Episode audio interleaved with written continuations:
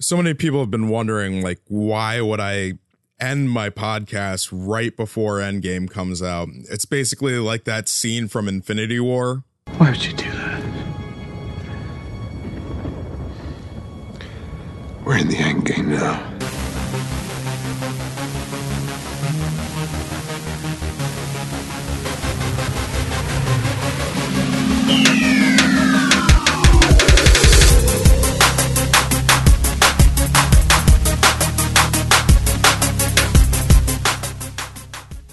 Thank you for tuning in to the first episode of my new podcast. Stay watching. I'm your host larry mccallister ii this new endeavor is going to be a little bit different than what I had started on LM2 Talks. Basically, you're going to take a lot of the same idea, talking about entertainment and what's going on in the world, but we're going to add in talking to different guests. And so those guests are going to be hopefully some other creative, some other creative minded people who are also kind of examining pop culture in a way that is interesting and exciting. And I'm going to try to get people who are really, really into the different topics that I'm talking about each week. And so to start things off, because the biggest movie of all time, and I'm not being hyperbolic, it just opened to the tune of $1.2 billion worldwide. Uh, we're going to be talking about Avengers Endgame in this first episode even though this is going to be a spoiler free episode, I would suggest if you have not fully caught up on the MCU up until this point, uh, you may want to take a break and come back to this episode a little bit later. We will be talking about what has happened in the 21 films leading up to Endgame. For those of you who might be unfamiliar or living under the rock, the MCU has kind of taken movies by storm over the last 11 years, starting with Iron Man in 2008 and ending now in 2019 with Avengers Endgame. And while there are still movies yet to come, I thought it was a good time to really talk about the end of the beginning of the Marvel Cinematic Universe. So strap in. I have a good conversation with a friend of mine, Mike Perez, uh, who will be, you'll hear him introduce himself soon. So tune in, listen to our conversation, and let me know what you think. Because the audio setup on the conversation is a little bit different, you might hear some changes in the audio. I hope it's not too distracting. Hopefully, you won't even notice. All right.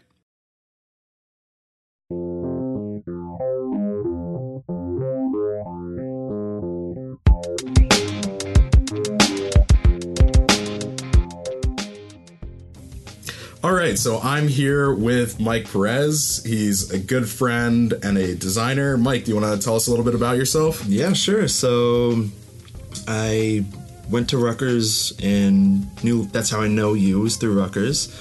Um, I was a Scarlet Knight here. That's how we kind of got to meet each other. And then you were my boss at one point when I was a designer here. Kind of a designer now. Kind of reaching out, doing some other things, some woodworking, some pretty much woodworking. um, but yeah, I don't I really have a lot going on. Just Marvel for the past however long it's been. Marvel has been pretty much an institution in our lives, that's for sure. So, you know, I, I, think it's really important when we're looking at something like Endgame to think about like where are we coming at this from? So I know for me, I grew up kind of steeped in Marvel. My uncle was a huge comic book fan. The guy literally has every issue of the Incredible Hulk every ever put out. He's got first appearances of characters like the Silver Surfer and, and other folks. And so you know, he was always a really big influence on me in terms of what I was reading. My dad was a big Spider-Man fan, so we had always been into the the cartoons and comics there. Uh, but what about you? Like, how did you get into comics? You know, what were some of those first Marvel comics that you were looking at? So I got into Marvel because when I was a kid, um, I wasn't the best reader, and my parents pretty much wanted me to give me anything that I wanted as long as I was reading. It didn't matter what it was, as long as I was reading something. And my dad thought, well, he's kind of like into this whole this art stuff that he does when, back when I was a kid. So he was like, well, let's try out comic books. And it started out as me being like, oh, that guy, Captain America, looks cool. I'm curious about him. I'm curious about his look right now. And then I kind of got more into the backstory of the characters and learning more about who they are, where they come from, and then me reading storylines and all that kind of stuff. And it was able to really relate to some characters like Spider Man or even Captain America. And that's pretty much how I got into it. So uh, I have to ask because you're a little bit younger than me. Um, not that I'm that old, uh, but you know, for you, when you were growing up, what did you? So you said you were like Captain America looks interesting. What version of Captain America were you first introduced to?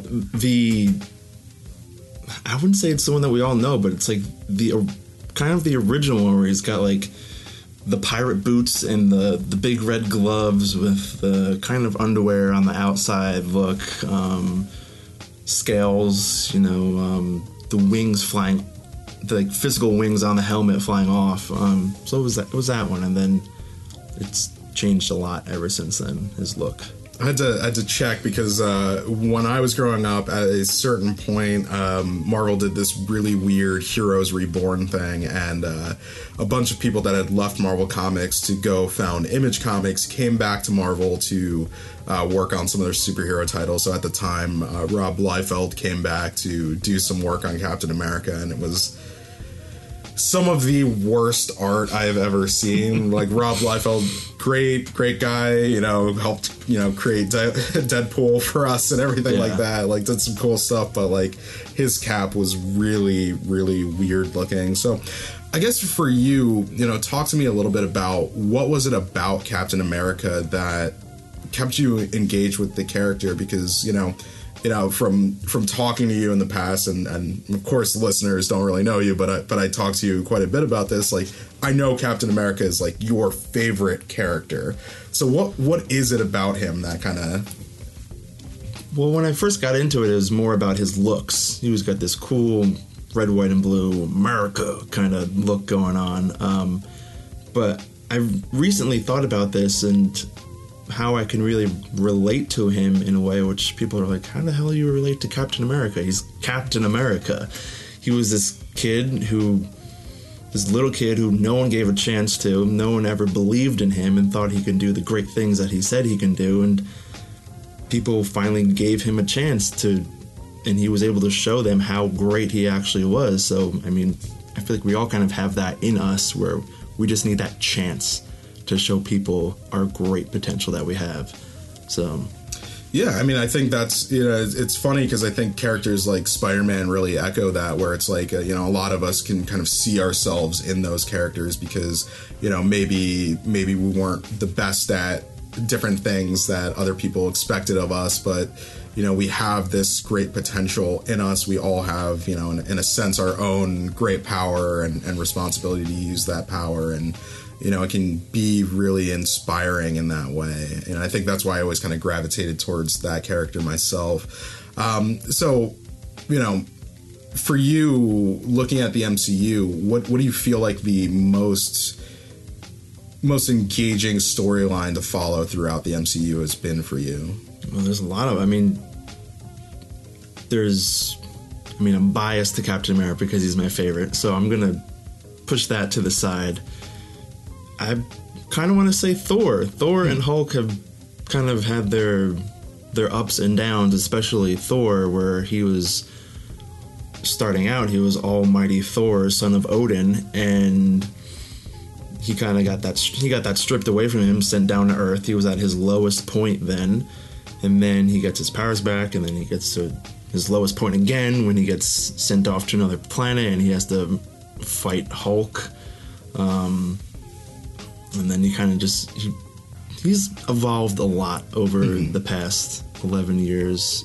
I mean him and iron man has changed a lot too where he's kind of this pompous rich guy and at first you're kind of like oh i'm not sure he's kind of an asshole but i guess people think that because he's rich not saying that all rich people are like that but it kind of fits the mold. Mm-hmm. And going through the comics that's how it was in the comics too. So Yeah, no, I mean, I, I think that's a really, really good point. I mean, for me, you know, partially because the MCU really all started with Iron Man, I think that's a big part that has kind of kept me invested, kept me going. So, you know, like you said, you have that kind of rich guy and he's he's working through these things, but like he kind of maintains that that veneer of I'm kind of a douche and, Yeah. you know, I, but I'm the smartest douche in the room and And I'm okay with being a douche.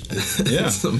and and so you know we we see that we follow that character but they kind of keep giving him these moments that make us really question that and it's really in the first avengers movie where you know he kind of has that first experience with hey maybe there's a problem that i'm not necessarily equipped to solve and you know kind of being faced with his own mortality you know a very kind of underrated film within the MCU. I, I feel like is, is Iron Man three, where it it really is a lot about him kind of dealing with that near death experience of, you know, hey, there are outer world beings that we're facing now.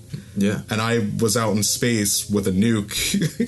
you know, how did I get through this thing? And and how do we we get through this? You know, and and that kind of leading into what we see in Avengers Age, Age of Ultron, where he wants to create this suit of armor around the world. And you know, it's it's that idea that even though his character is changing, even though his outlook is changing, that kind of arrogance is still there to think that, hey, I can I can do this. You know, I can actually protect everything despite what's going on is is really interesting and I'm not going to get into what they do with him in Endgame right now. We're going to have a spoiler cast all for that, but you know, I think that turn and, you know, kind of what happens with Ultron kind of helps lead to where his character starts to go with things like Civil War, where he's just like, all right, I messed up.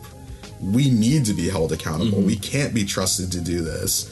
You know, and then Infinity War, where he's just like, crap, there's almost too much red tape. So maybe we do have to kind of take this back on ourselves. And then where does that lead us in Endgame? And so, you know, like I said, we'll talk about that later. But, you know, Iron Man, as, as much as I love the Hulk and, you know, I'm, I've really loved what they've done with Captain America, like Winter Soldier and Civil War, I think for me are, are still like two of the absolute strongest movies in the MCU you know, I, I think like I've, I've kind of felt myself most interested in seeing where they take Tony Stark.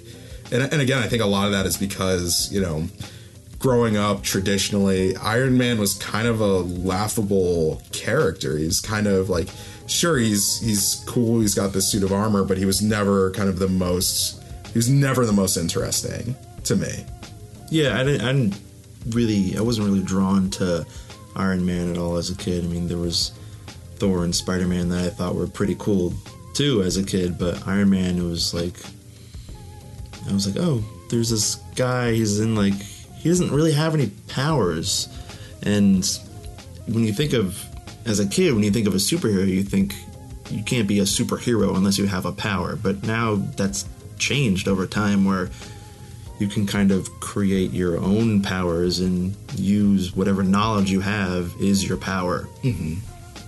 Yeah, I mean, I think that's, you know, just to step outside. I know you're not a DC guy, but like, you know, that is one of the good things about a character like Batman. It's just like he doesn't necessarily have power. I mean, money is his power, as, you know, people often joke, but like, it really is about like kind of using your mind and, and, you know, again, bring it back to Spider Man. You know, Spider Man is that same kind of way, even though he has, you know, arachnid powers and everything like mm-hmm. that. Like, that's cool. But more often than not, what we're really drawn to is the way that he's using his brain to solve problems, you know? And so it's like, yes, he's aided by the fact that he has, you know, superhuman strength or a spider sense or, you know, agility, but none of that in ma- the uh, in the Tobey Maguire version can actually form his own webs through his, Yeah. his, his body. which is gross and i'm glad that's not there anymore but it's like none of that matters if he doesn't have the brain power to really think through you know what he's facing uh, and can figure out a way to really kind of deal with those villains and so i think one of the the greatest things about the mcu just like thinking about it is the way they kind of took these characters who have a very different skill set and and kind of use them to tell that story and really humanize them. I, I think that's one of the greatest things about the MCU is just like, you know, it's very easy to go the DC route and be like, we have these pa- this pantheon of characters who are uh-huh. essentially gods. Yeah. But you know, we're talking about like humans, like you know, like sure, Captain America is strong, but like, how much stronger than a normal person is he really? yeah, and I think saying how the Marvel characters and the MCU are very relatable is kind of why I kind of stuck to Marvel as a kid. Was because I mean, looking at Fantastic Four, it's just this functional family, like all that kind of stuff, and they live in this real world in New York City and these towns and states that we actually know of. And that's kind of why I really was drawn to that as a kid versus getting into DC in this made up town where everybody has these not everybody, but these people have these powers where, like you said, they are treated like gods, and you know that's not really that relatable as you know to a kid. I mean, it's cool, like great, yeah, they have all these powers. Let's give Superman every single power possible. Literally every power. Yeah, but Yeah, I mean, you know, it's what's funny about that is there's actually I forget who said it. I should have done my research on this, but I didn't know this was going to come up. There is a writer for Superman who essentially said like the only powers Superman doesn't have are the ones he hasn't tried yet or like hasn't thought of yet, and it's just like, yeah, like I think that's the again like that's the thing. It's like you know, the Marvel characters have always been these fallible people who have gaps they have flaws. yeah. Yeah. And it's just like, how do we, you know, that's why you get 11 years of films out of these characters, you know, because they're not perfect. I mean, like, you know, again, love Batman, but the reason why Batman stops and starts so much is because, like, people kind of lose sight of how to make him interesting. Because you know, yes, he has issues. Not going to pretend like Batman doesn't have issues and not that hmm. people haven't addressed those issues and, and shown them, but he still feels too superhuman. He still feels like not human enough. Like he doesn't have the right emotional components to, you know, keep people coming back. Like most people who love Batman love Batman because he's cool Yeah. and the things that he does and the gadgets that he has and not necessarily like who he is as a person. And I know someone's going to write in and say they completely disagree with that, but you know, again, as a lifelong Batman fan, I think there is some really good storytelling out there that does frame him in a much more human light. Um, but I think a lot of that is done in response to the fact that his character has so often been portrayed as almost non-human, non-feeling. Um, so kind of getting getting into the end game of it all. So you know, again, we're still still not spoiling anything Not right now. say it yet. I'm gonna say it yet, but like, just what was your overall reaction to Endgame, and uh, like, and you know, just thinking about it in the context of the overall MCU so far. It's I, it's every nerd's fantasy. This movie. um, like I said to you before, there was like multiple times where just nerdgasm. um, it's it's something that's never been done in I don't think film before. Have this eleven year build up to this one moment where it, it all comes down to that. I don't think any other franchise has lasted 11 years in film. It's been rebooted time and time again. Like James Bond has been done so many times, but it hasn't been continuous storyline where it's all led up to this and there's been inserting certain characters here that you've always wanted to see come to film and come to life and it's just a magical thing. Yeah, yeah. I mean, James Bond is a really good example of that because it's just like, all right, sure, the latest Craig films are part of, definitely a part of the same line, but like, it's hard to tell if all of the other stories before that had just been one shots or if they're related or whatever. Um, yeah, I mean, it's just it's so weird. We were we were talking before about um, you know the first the first MCU film that I saw, Iron Man, which I mean, it's the first MCU all, film we pretty much all saw. But like, I saw it in this, I saw Endgame in the same theater that I saw Iron Man in, and you know, just thinking Very about poetic. yeah, it, it's like it's the perfect ending to it because it's like you know that moment after the credits of Iron Man when Nick Fury shows up and he wants to talk to him about something and the Avengers Initiative and you know I know a lot of people have been talking about the idea of Iron Man being this kind of standalone film and whether or not the thought was always that we would kind of make it to this point or if that was kind of added, you know, towards the end of that film and I think it was more of a test to see if it kind of survived and how it took to viewers. Ex- exactly. And, you know, and thinking about that, thinking about Iron Man, thinking about, you know, really Iron Man 2, because like, I think I, I could be wrong about the timing of this, but I'm pretty sure we had two Iron Man films really before anything else came out. Because I think The Incredible Hulk, um, The Hulk came out the same, The same- summer that the same summer as came Iron Man out. 2, yeah. Or Iron Man or Iron Iron, Man 2? 1. Okay, it did. Okay. That's what I was trying to figure out because, like, I remember there's a scene in that where Tony Stark appears and he talks to Thunderbolt Ross um, Mm-hmm. about uh, the Avengers Initiative. Yeah, but we get we get two Iron Man movies before the first Avengers movie even comes out. Yeah. So two Iron Man movies, you know, and you know, two Iron Mans, the Incredible Hulk, which they were still trying to figure out the Hulk. And you know, I know we were talking about like uh, the storylines that we really care about before, but I, I think one of the ones that's been really interesting is what they've been able to do with the Hulk.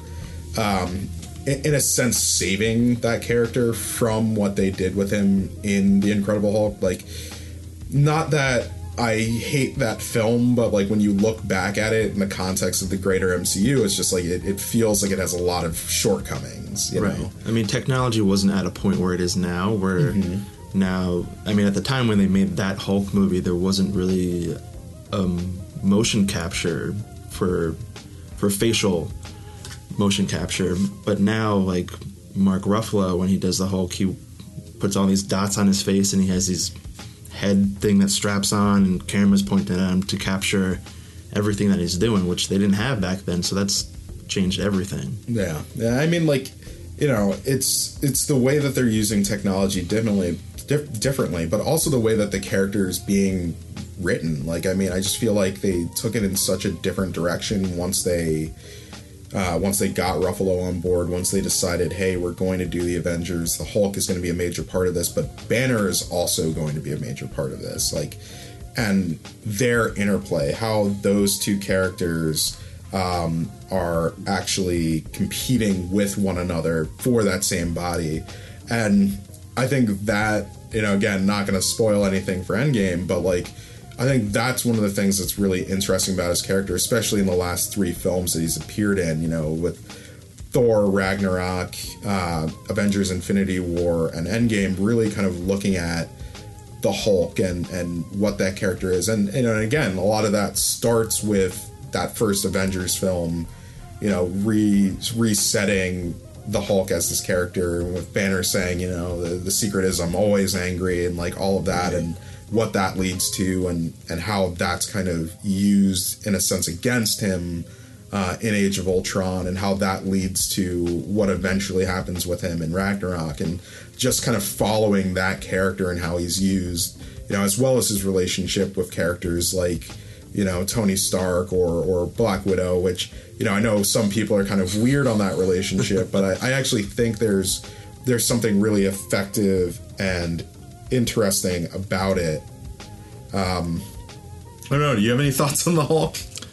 Um, not anything like really in depth. You kind of pretty much said it all. Like the Hulk is, he's come a long way. They've, I think they found a place where they can actually have fun with the character. Where when they made that first Hulk movie in the MCU, it was very serious and trying to figure out like, and showing everyone like this is the Hulk. He's angry. Um, Bruce Banner is a scientist who's kind of trying to keep him under wraps and make sure he doesn't get into the hands of someone that's not supposed to be. But now it's just like, let's have fun with it, add some humor to it. And I think they found the perfect balance with that. Mm-hmm. Yeah, yeah. I mean, yeah, balance. I, I balance which just made me think of Thanos. Like you know what's what's what's really interesting you know in thinking about like kind of the whole of the MCU and and you know this conversation really popped up when when Black Panther came out where you know for the longest time the MCU didn't necessarily have the best villains. Um you know Right. you know and there's so many like kind of select cases where the villains were really good. Um you know, and even in films that I really enjoy, like I really, really love Winter Soldier, but like kind of putting my finger on like this villain, you know, or this antagonist really kind of made it all work is is a little bit harder to do because it's more like, well, this villainous organization is is what Right. really did it. Yeah. Like it wasn't like there's a central villain There's not a single person who is the villain. It's well, you don't know who because Yeah. they're all in hiding and they're all secret spies. Yeah, and so you know, with with Black Panther, we get Killmonger, and so like you know that was a few months before Infinity War, and it's like he was such a compelling character, and part of the reason why I don't always like to say villain, where it's like uh, maybe antagonist, because like while he may do villainous things, it's like he's got a point of view that is understandable and somewhat relatable, even if you don't agree with his actions. But then to kind of follow that character up almost immediately with Thanos, who, you know, again, Thanos is he's he's a villain, but he's also that antagonist because there's a logic to what he's doing. Well, even if you go back farther to Ragnarok with Hela, Yeah. there is. I mean, she's she's what? She's the daughter of Odin, mm-hmm. right? So she has a reason. I mean, I think they've kind of reinvented like their formula for villains now because before it was just with Red Skull. It's like I kind of want to take over everything and create these weapons of mass destruction and kind of just be a bad guy, but there was no reason behind it as to why. Besides, that's their character in the comics. Mm-hmm. Where now they've kind of taken these characters like Killmonger, Hela, and Thanos, and they've really given them this backstory in history where you can really connect with them on kind of an emotional level as mm-hmm. to their real feelings as to why they kind of want to take over and defeat these other heroes. Yeah, yeah.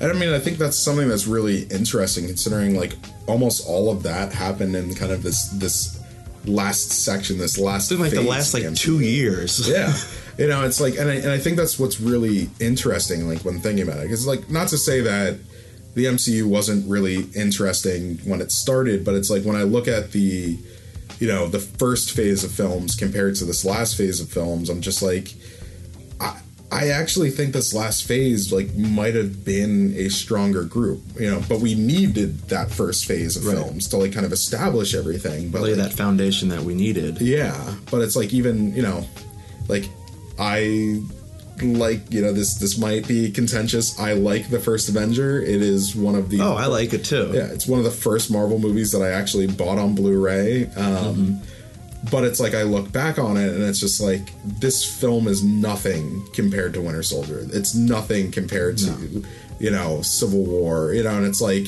you know, it's not that it is bad. It's just like it hasn't fully figured out the character or the tone or the world uh, and how to make those things truly compelling. They figured out how to make the superhero interesting on screen, but not necessarily the other components that like make the films great. And I feel like that's what we've really started to get recently. And and there are there are hiccups. Um, you know, I was having this conversation with somebody yesterday, so I'm interested to hear. I'm just gonna throw this over to you real Okay. quick. I'm gonna put you on the spot on this one. What are your thoughts on Captain Marvel? Ooh, I've got a lot of thoughts on Captain Marvel. um, I've never read a Captain Marvel comic before, so I don't really know what the, her overall feel is in the comics. But in the movie, I didn't really like her, and I don't think I didn't like the character. I didn't like the way she was portrayed.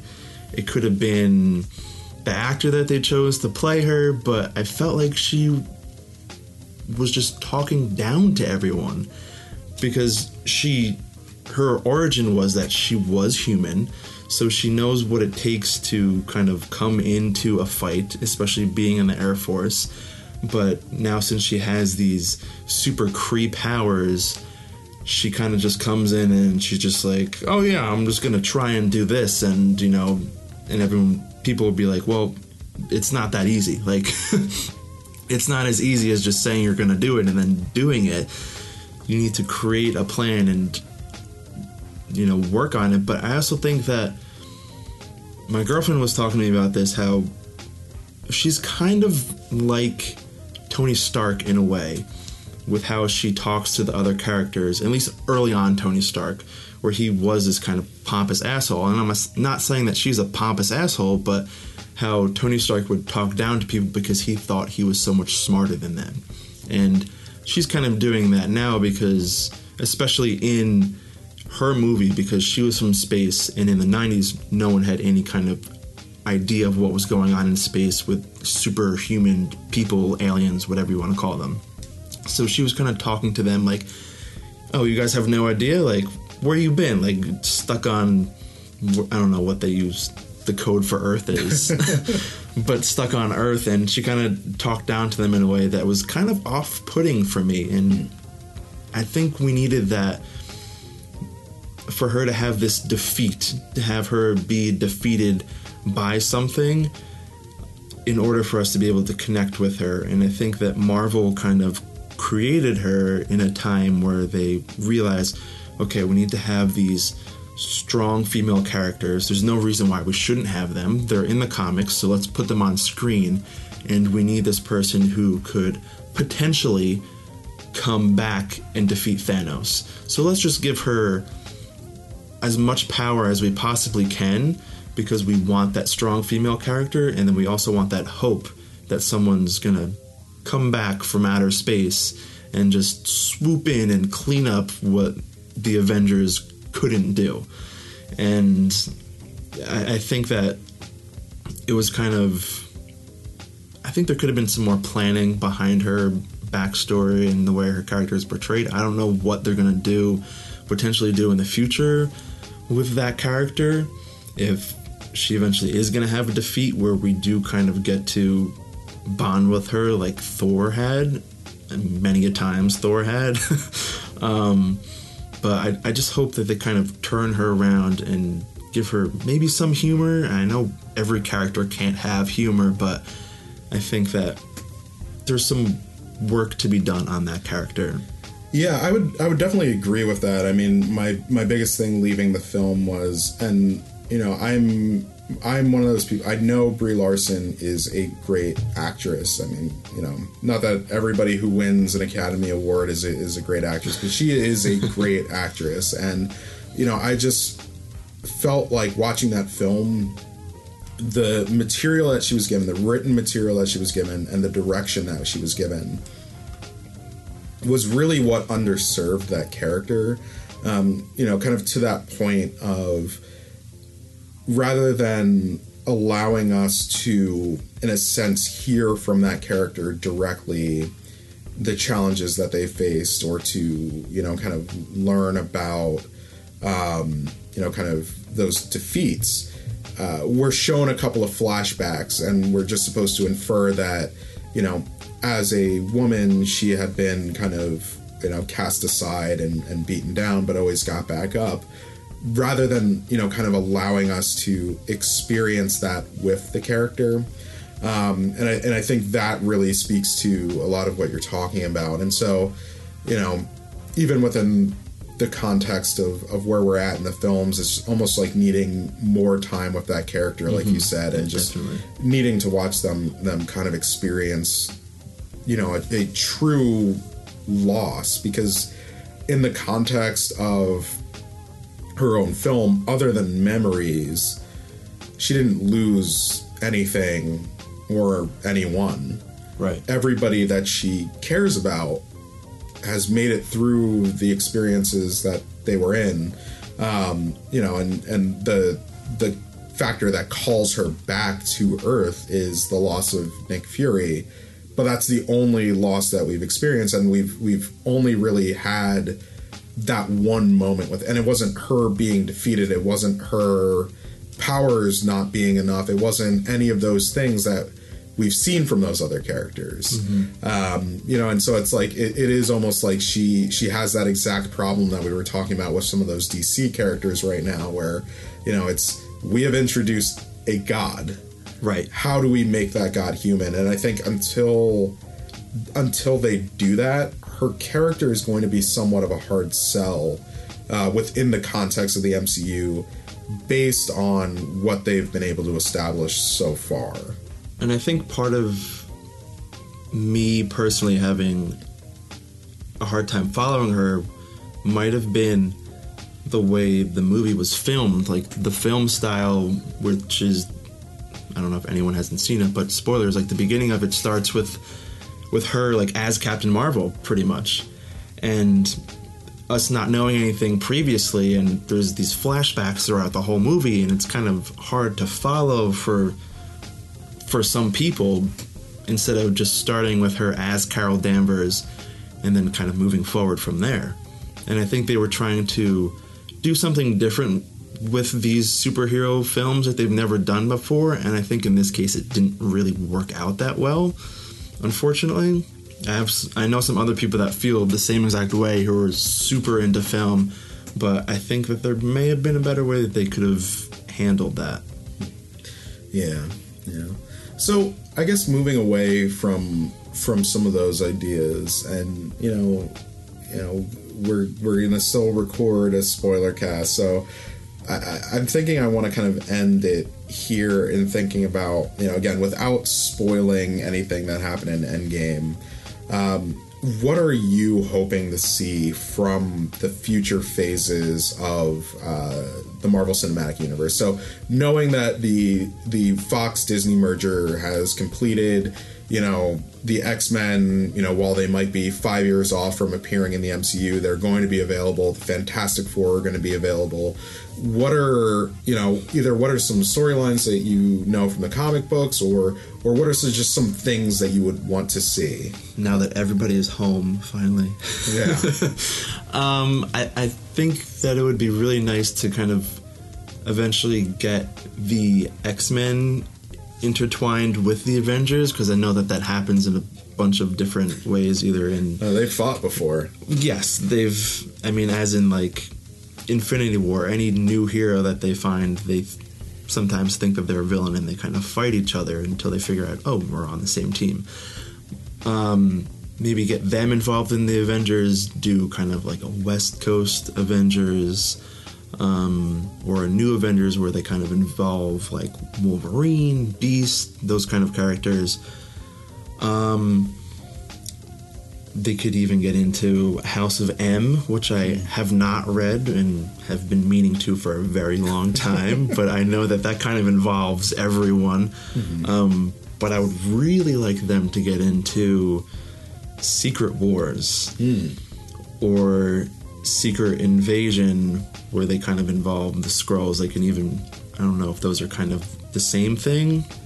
I don't think they are. I think they're a little bit well. They're a little bit different because Secret Wars was what was that the eighties? It was before I was born. I was like when Spider Man got His um, black his suit. black suit because the Beyonder um, had basically created this. Um, in, in a sense, like a championship, um, and the Earth characters had to kind of fight uh, for survival and to protect the Earth. So, um, yeah, I mean that could definitely be interesting. Secret Invasion would be really cool, especially since like They've We- introduced the Skrulls Yeah. now, and I've heard many things about who Skrulls could potentially be, who don't have powers, and Mm-hmm. all that kind of stuff. But I think they could do Fantastic Four, where they involve Spider-Man, because that happens in the comics, where he's the fifth member of the Fantastic Four.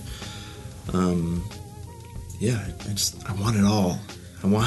I just, Yeah, I mean, there's there's a lot of different places that they can go. I, you know, I, I've kind of alluded to this before, but I guess I'm kind of like the dissenting opinion where I, I almost want to take a little bit of a break. You know, I feel like, and we'll we'll get into this in the spoiler cast on Endgame, but I almost feel like, you know, after Spider-Man: Far From Home, I won a little bit of time away from some of the characters that we've spent a long time with. Give you time to miss them. Give us time to miss them, and also give them time to, in a sense, grow and have adventures without us, so that when we come back to them, they're a little bit different, um, and we can kind of jump on board with them.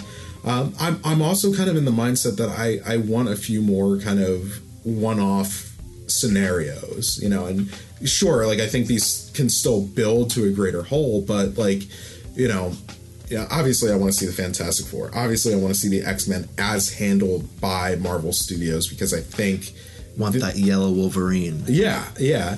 But I mean, like, I keep hearing rumors about them working on like a Shang Chi movie, you know, Master of Kung Fu, and I don't know who that is. but, but, but I mean, like, but that's the thing. It's like part of part of what's been great about the MCU in a way is like they took the almost like the least popular Right. Marvel characters because it's like while we might enjoy Captain America, Captain America hasn't been the most popular For a long time. for a long time. Iron Man, like we talked about before, it's been a joke, and so like they were able to take those characters and and make them interesting. Like because we often forget when the MCU started, they didn't have access to the X Men or Spider Man. Spider Man is the most popular superhero in the world Right. literally the most popular superhero in the world. They didn't have access to him, and somehow they still made a film universe that we have been going to see for like until he came in. It was like what 18 years at that point, or, or 17 years at that point before he finally showed up, Marvel was at a or se- not 17 films or whatever it had been. Marvel was at a, a point at that part where they were not doing the best because Marvel's comics weren't Yeah. that popular in general, so they kind of had to sell off these characters Mm-hmm. in order for them to survive. So they they had I think they had already started, you know, with one X Men movie and then sold it Mm-hmm. to uh, 20th Century Fox to kind of just keep that going and keep the money coming in for that. But with the toys for that, they I forget what it was. There was like a tax on it or something where they weren't getting the money they were supposed to be getting because, or they were able to skip out on a tax because they could mm-hmm. consider those characters mutants and they weren't humans. Yeah. And any kind of toy that is sold as a human, there is kind of a certain tax on or something. So they're able to skip out on that, which is like a little little fun fact. But then they had like the multiple Spider-Man movies where they did the same thing because Spider-Man is such a beloved character. They figure people are always going to want to watch these, so we're going to sell this character, the film rights at least, to Sony Pictures, and then they kind of held on to mm-hmm. these other characters like Iron Man and Captain America that I feel like they thought never would have been, never would have worked out on film, and I thought they never would have worked out on film until it happened, and when I heard that Chris Evans was casted as Captain America, I was honestly kind of upset because I was like, how can you have Chris Evans play Human Torch, and then that's that's done at that point, and then have him come and play Captain America? They're two completely different characters. Yeah. Like Johnny Storm is a very witty, fun character, and Captain America's very serious. But now I honestly can't see anyone else play Captain America besides Chris Evans. Yeah, yeah. I mean, like as, as I man, like just thinking back on that, like even outside of the whole Fantastic Four thing, like Chris Evans was like a teen, you know, like romantic comedy actor. Like, he's a heart, yeah, like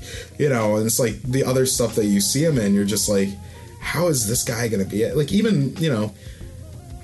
Even Robert Downey Jr. as Iron Man, it's like you don't necessarily see it until you see that first Iron Man, and you're like, "Oh, like they're the same person." It makes sense. Right, but yeah, like I think that's partially why they picked him because he had these. I don't know if he had like alcohol struggles in mm-hmm. real life, but in the comics, Iron Man is an alcoholic at one point, and I feel like they fit perfectly with each mm-hmm. other. And Robert Downey Jr. pretty much just plays himself in all the Iron Man movies. Yeah, and he's and he's brilliant, and that's that's one of the things. Like overall, like no matter where they go with these films, the thing that I want to see them continue to do is cast people so perfectly. Like you know, because again, like again, even though I may not like the way that Captain Marvel was written or directed, I still feel that Brie Larson is the right choice for that character.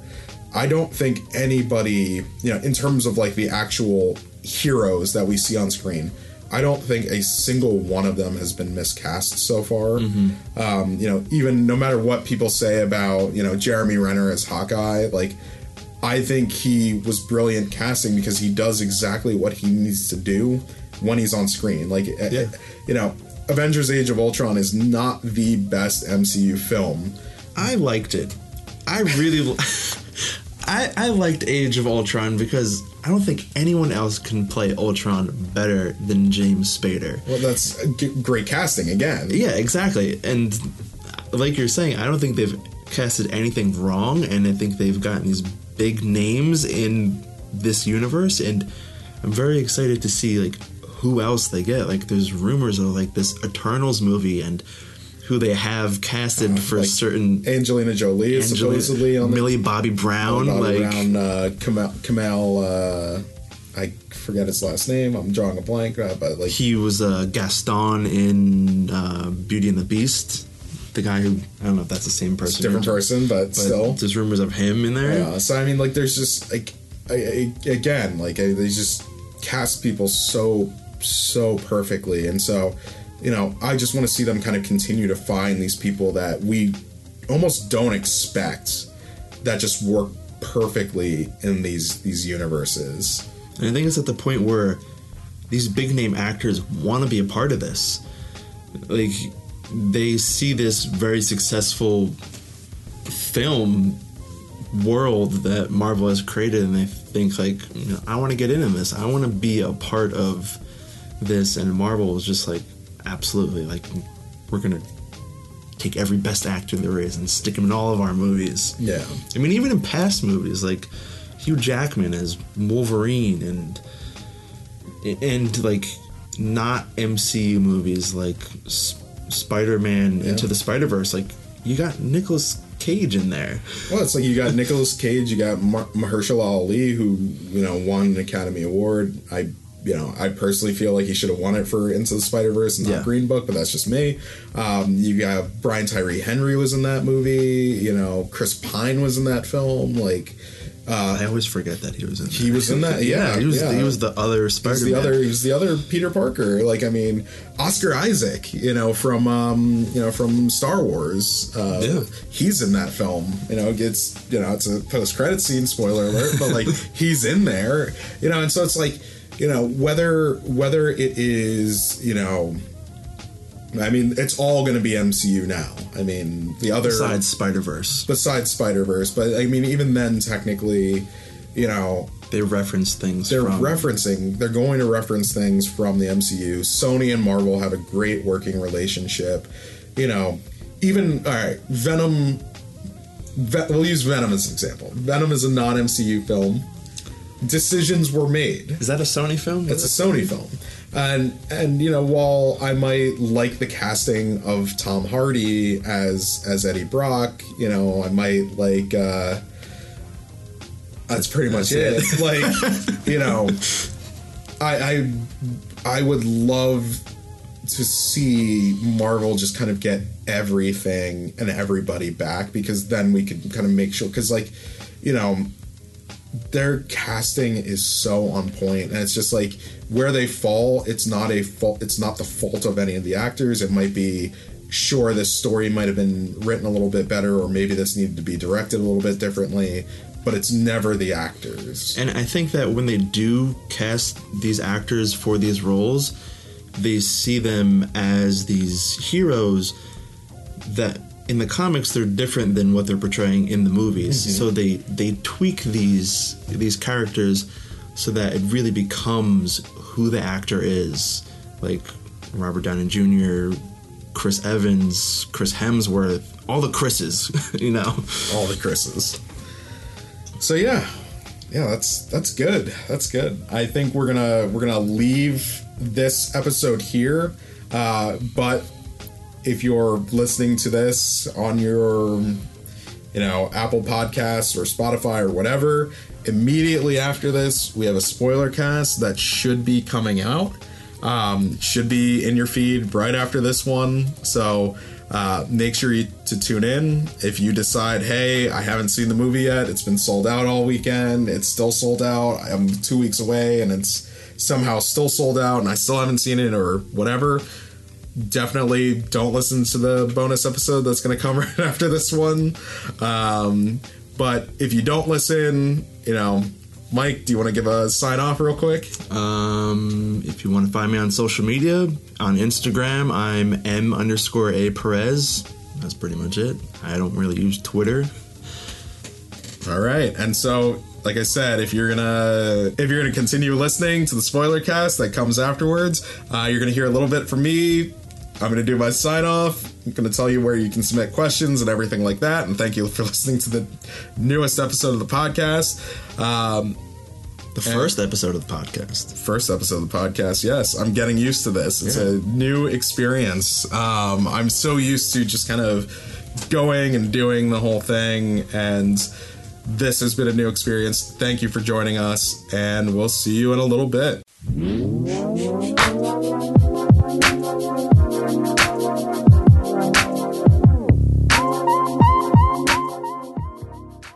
So there it is. Episode one of Stay Watching is in the books. I hope you enjoyed our conversation, and I hope that you're going to tune in for the spoiler cast. So, like I said, if you are on Apple Podcasts or Spotify or wherever you're listening to podcasts, it should be the very next episode in your feed if you are listening in release order. Um, it's going to be a pretty long one. We did not expect to have the length of conversation that we ended up having about Endgame, but you know, hopefully for you, if you're somebody who just wants to hear other people's thoughts on the film or you know, really just wants to kind of get more into the conversation.